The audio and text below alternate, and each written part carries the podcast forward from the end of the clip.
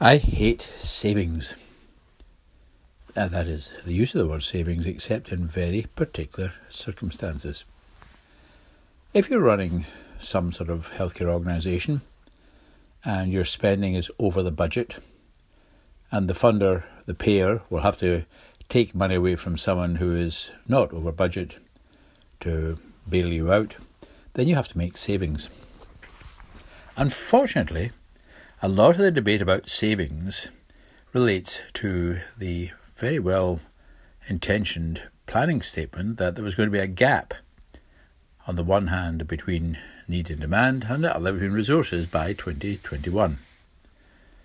So the proposal was that that gap should be closed, some, some of it by investment, and some of it by efficiency saving, and some of it, in our views in the Right Care programme, by shifting resources from lower value activity to higher value activity. Unfortunately, the debate about the value gap, as we might call it, is all too often reported as cuts. Savings means cuts. Another aspect of savings that is at best demotivating is savings from making changes to prescribing. The GPs don't feel that the savings result in anything other than some relief for the Treasury.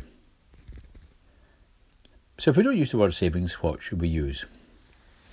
It may be we've got to introduce a new word. Sometimes the invention of a new word is helpful. Herbert Simon, after all, got the Nobel Prize for Economics by developing the word satisficing, meaning doing it good enough. Not perfectly, not maximally, but good enough. So, what's the new word for what we used to call savings?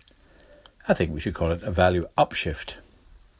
We want people to upshift value by, for example, ensuring that every patient knows the risks and benefits before they make a decision. By switching money from lower value activities to higher value activities. That's not a saving, it's a value upshift. So, down with savings and up with value. We need more value upshifts.